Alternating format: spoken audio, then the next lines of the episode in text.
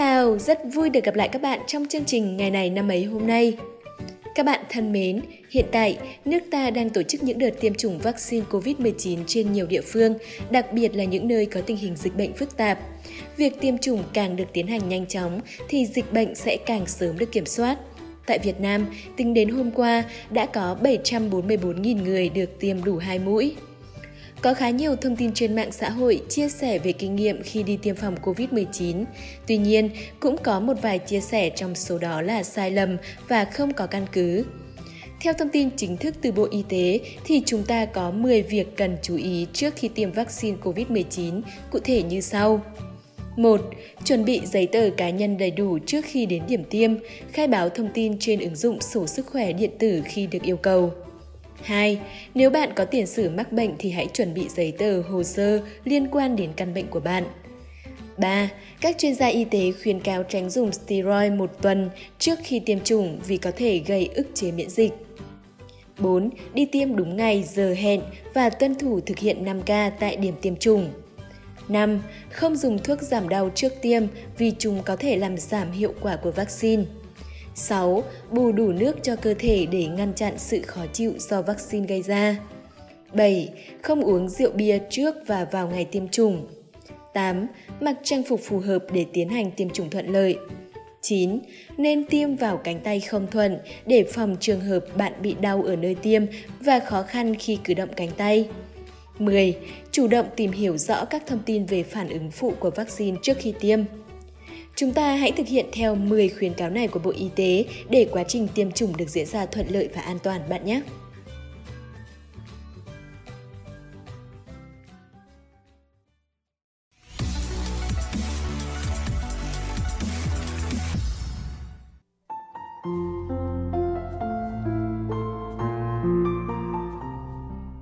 Hôm nay là ngày 4 tháng 8, ngày thứ 216 trong năm.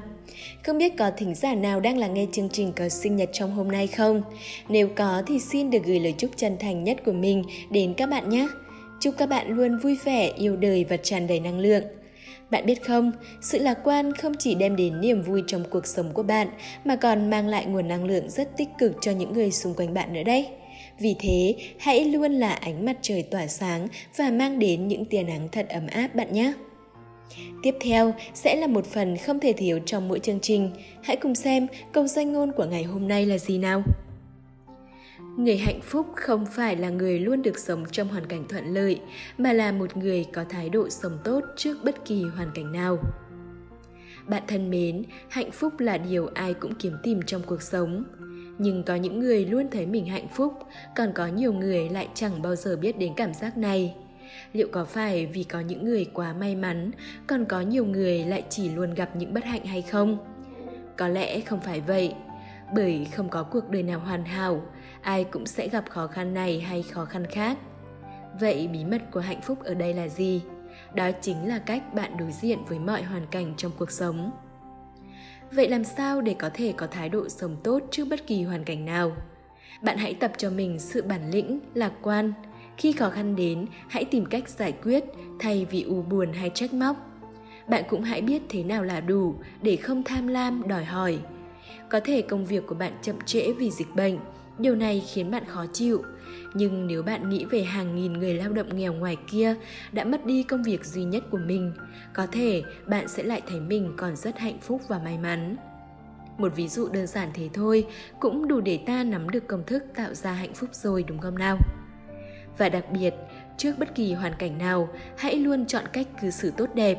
Bởi bạn muốn trở thành người hạnh phúc, trước tiên bạn phải là người tốt đã. Người tốt thì mới không hổ thẹn với lương tâm, mới thanh thản và cảm nhận được niềm hạnh phúc đích thực. Hy vọng rằng tất cả chúng ta, ai rồi cũng có thể trở thành người hạnh phúc.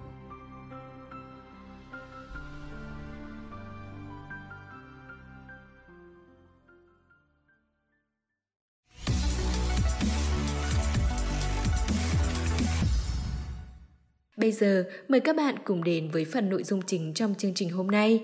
Hãy cùng lắng nghe xem ngày hôm nay của những năm về trước đã có sự kiện quan trọng nào diễn ra nhé.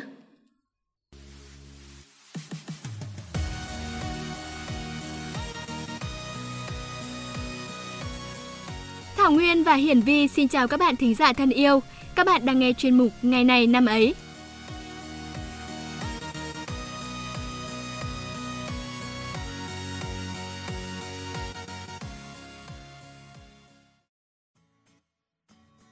À, không biết là Nguyên nhà mình có thích xem bóng đá không nhỉ? Nguyên thì chỉ thích ngắm trai đẹp thôi, Ừ. mà được cái mấy anh cầu thủ vừa đẹp trai lại còn dáng chuẩn nữa chứ. Ai, tụt cả hứng. Nào nào, hôm nay lại nhắc đến bóng đá thì chắc lại có thông tin gì muốn chia sẻ với các bạn thính giả chứ gì. Ừ, bị bắt bài rồi. À, thực ra là vì muốn chia sẻ về một thông tin bóng đá ấy. Thế thì chia sẻ nhanh đi còn gì, còn đợi chờ cái gì nữa. Ừ, mà thôi, để cho nó xuôi dòng thời gian thì Vi sẽ bắt đầu chương trình bằng những sự kiện diễn ra tại Việt Nam vào ngày mùng 4 tháng 8 của những năm về trước. Hay lắm, độ đáng ghét vẫn không giảm đi chút nào. Sự kiện đầu tiên đó là đại thần nhà Nguyễn Phan Thanh Giản mất ngày mùng 4 tháng 8 năm 1867. Năm 1858, Liên quân Pháp Tây Ban Nha đổ bộ và tấn công tại cửa biển Đà Nẵng, rồi lần lượt đánh chiếm các tỉnh miền Đông Nam Kỳ. Ông Phan Thanh Giản với vai trò là tranh sứ và Lâm Duy Hiệp là phó sứ được cử đi điều đình với Pháp. Sau đó, đại diện cho triều đình tự Đức ký kết hiệp ước hòa bình và hữu nghị nhâm tuất ngày 5 tháng 6 năm 1862 tại Sài Gòn. Trong cơn nước biến, khi Pháp xâm chiếm Việt Nam, thái độ ôn hòa đề nghị người Việt không kháng cự của ông khiến không ít người đã phê phán. Do hành động này mà dân gian có câu truyền Phan Lâm mãi quốc, triều đình thí dân, tức là Phan Thanh Giản và Lâm Duy Hiệp bán nước, triều đình bỏ dân chúng.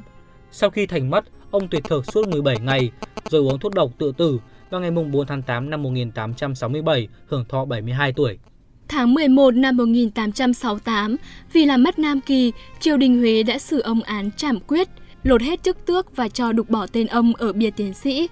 Mãi đến 19 năm sau, vào năm 1886, ông được vua Đồng Khánh khôi phục nguyên hàm hiệp tá đại học sĩ và cho khắc lại tên ở bia tiến sĩ. Sự kiện tiếp theo đáng chú ý đó là vào ngày 4 tháng 8 năm 1969. Thông qua nhà trung gian Jean Santoni tại Paris, đại diện của Hoa Kỳ là Henry Kissinger và đại diện của Việt Nam Dân Chủ Cộng Hòa là Xuân Thủy bắt đầu các cuộc đàm phán hòa bình bí mật. Xuân Thủy là một nhà hoạt động chính trị, một nhà ngoại giao, nhà thơ và nhà báo Việt Nam. Ông từng là Bộ trưởng Bộ Ngoại giao của Cộng hòa xã hội chủ nghĩa Việt Nam. Ông là trưởng đoàn đàm phán của Việt Nam Dân Chủ Cộng Hòa tại Hội nghị Paris về chấm dứt chiến tranh và lập lại hòa bình tại Việt Nam. Vậy nên mới có sự kiện đàm phán hòa bình bí mật mà Vi đã nói ở trên. Có thể nói, ông là một trong những người góp phần tích cực nhất vào thành công của Hiệp định Hòa bình Paris. Cảm ơn Vi vì những thông tin thật thú vị vừa rồi nhé. Nguyên sẽ phải về đọc thêm sách lịch sử mới được. Ừ, được rồi, việc bổ sung kiến thức của Nguyên thì để sau khi rời phòng thu nhé. Còn các bạn thính giả thì đang chờ những thông tin tiếp theo kìa. Ok Vi, tiếp theo xin mời các bạn đến với những sự kiện quốc tế.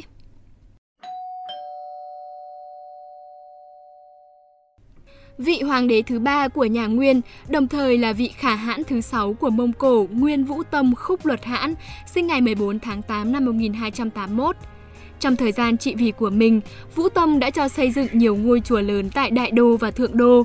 Với những vương tử khác, Vũ Tông đã khen thưởng tràn lan.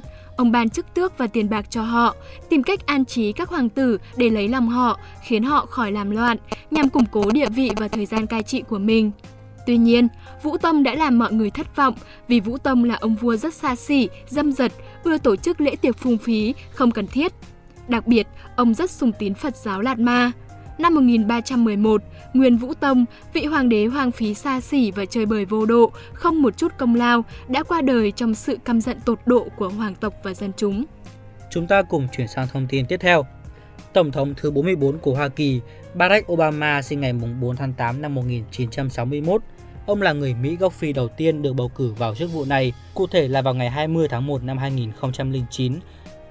Lớn lên ở Honolulu, Hawaii, cá nhân ông thừa hưởng những nền văn hóa Phi, Âu, Á, Mỹ của thế giới từ thuở thiếu thời. Ông là Tổng thống Hoa Kỳ trong hai nhiệm kỳ từ năm 2009 đến năm 2017.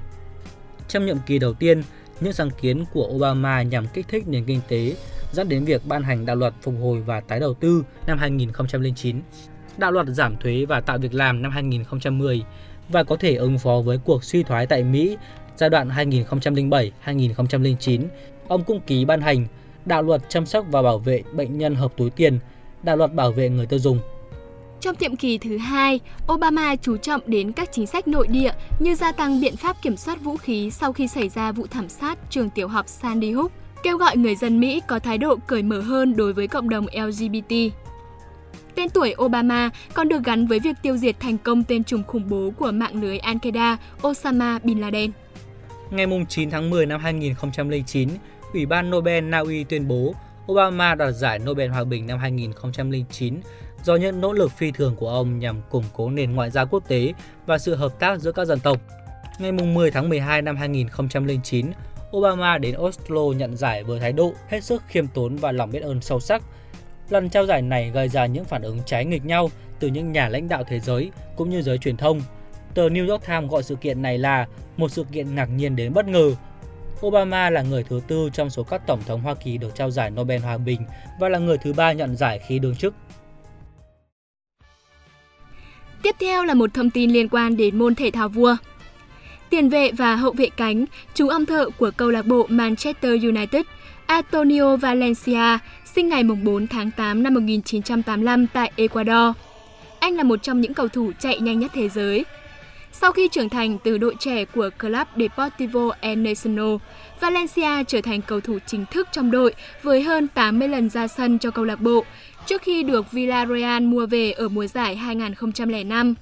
Anh chỉ có hai lần ra sân cho đội bóng Tây Ban Nha và xen kẽ đó là những quãng thời gian được đem cho Wigan Athletic từ năm 2006 đến năm 2008. Wagon sau đó ký hợp đồng 3 năm với Valencia, với mức chuyển nhượng không được tiết lộ vào tháng 1 năm 2008. Màn trình diễn của anh ở Wagon sau đó đã thu hút sự chú ý của các đội bóng lớn và anh đã từ chối lời đề nghị từ phía Real Madrid trước khi tới Manchester United vào tháng 6 năm 2009 nhằm thay thế cho sự ra đi của Cristiano Ronaldo. Vào ngày 30 tháng 6 năm 2009, Valencia trở thành bản hợp đồng đầu tiên của Manchester United trong mùa hè. Anh ký hợp đồng 4 năm với mức phí không tiết lộ nhưng được đoán vào khoảng 16 triệu bảng Anh. Anh có trận ra mắt ở trận FA Community Shield, trận đấu mà anh vào thay Nani ở phút thứ 62. Vào ngày 17 tháng 10 năm 2009, anh ghi bàn đầu tiên cho đội bóng, ghi bàn thứ hai trong chiến thắng 2-1 trước Bolton Wanderer. Bàn đầu tiên của anh ở cúp C1 là trong trận thắng 1-0 trước CSK Moscow. Valencia được chọn vào đội hình tiêu biểu của giải Ngoại hạng Anh ở mùa giải 2009-2010 và 2016-2017. Anh cũng trở thành cầu thủ xuất sắc nhất của MU vào mùa giải 2016-2017 khi góp công lớn và cú ăn ba danh hiệu ở năm đầu tiên của triều đại Jose Mourinho bao gồm Europa League, League Cup và Community Shield.